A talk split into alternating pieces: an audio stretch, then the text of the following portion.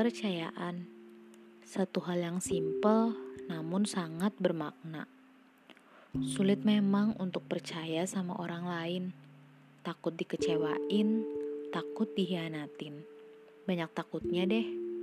Kadang udah nyoba buat percaya sama orang, eh ujung-ujungnya dikecewain.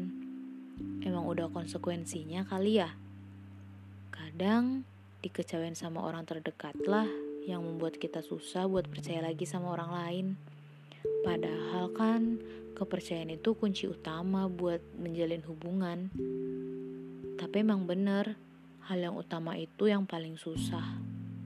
Pernah gak sih kalian sampai berada di titik kalian gak bisa percaya lagi sama orang? Bahkan percaya sama diri sendiri aja ragu. Hilangnya rasa percaya itu semakin membuat kita sesak, kita sadar kalau kita butuh orang lain untuk berbagi keluh kesah. Namun, karena hilangnya rasa percaya, kita jadi mendam semuanya.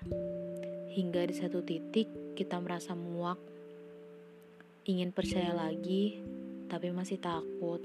Takut salah pilih orang, takut dikecewain lagi, takut terluka lagi, takut sakit lagi.